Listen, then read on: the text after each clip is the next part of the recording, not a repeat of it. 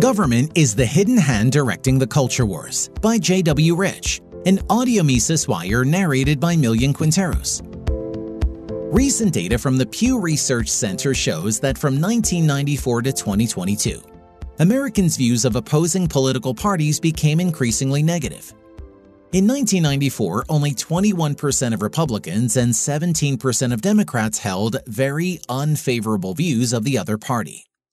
In 2022, that category rose to 62% for Republicans and 54% for Democrats. If we include those who hold unfavorable views, then over 80% of both Republicans and Democrats have negative views of the other party.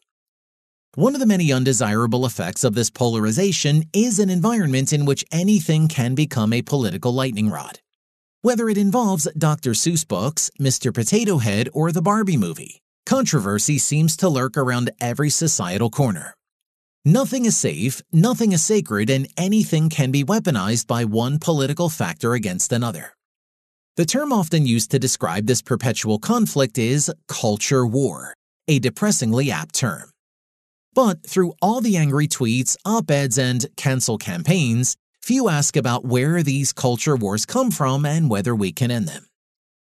While a complex social event is never the product of just one factor, culture wars generally emerge from one group of people using some form of power to pressure another group into changing its beliefs or behavior.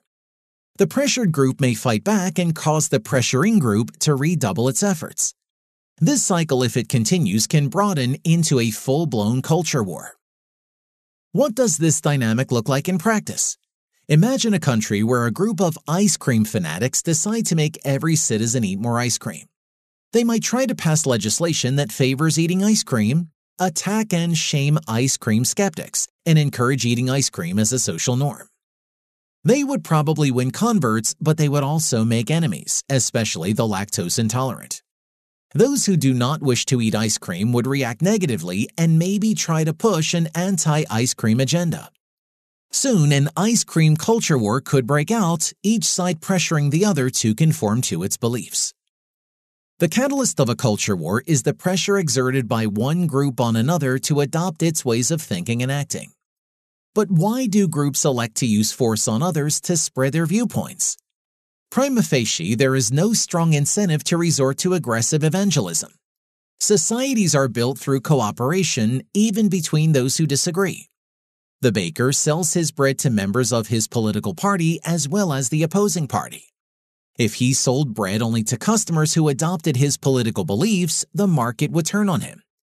The same incentive to cooperate exists for groups motivated by ideology. While it is certainly in their interest to add to their ranks, doing so in an aggressive and forceful manner is likely to work against them. The state does not obey the same social norms as its citizens. Its injunctions are not optional but coercive in nature. More importantly, such coercion, for example taxation, legislation, and law enforcement, does not exist in a vacuum, but aims to achieve various ends. Interest groups looking to spread their beliefs can redirect state power to their own purposes. This may involve anything from getting a subsidy for an ideologically friendly company to using state-enforced censorship against ideological enemies. As the power and reach of a state grows, so too do the opportunities to direct that power. In terms of total spending, the federal government of the United States is the largest in history. It is no coincidence that now, when the power of the state is greater than ever, culture wars are raging all around us.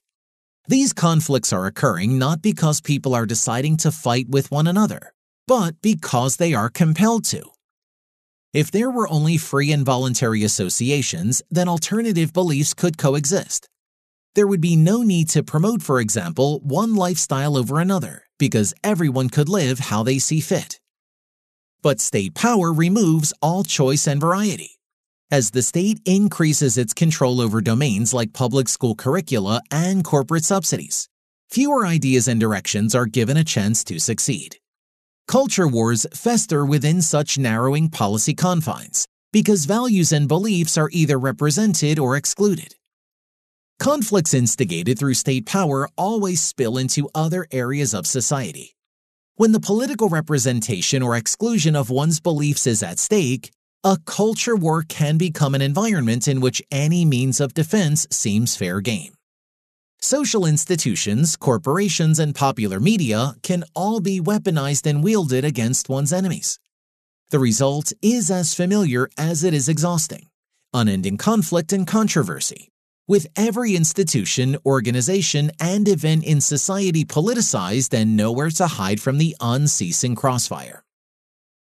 Culture wars are not created solely by the state, but a state with too much power makes them inevitable. High-minded sentiments about having conversations and understanding the beliefs of others might sound like appealing options for cooling the tensions of a culture war, but they gravely underestimate the scope of the problem. No amount of civil discussion will remove the divisions created by state power. Until that power is destroyed, or at the very least greatly diminished, the culture wars will continue. For more content like this, visit Mises.org.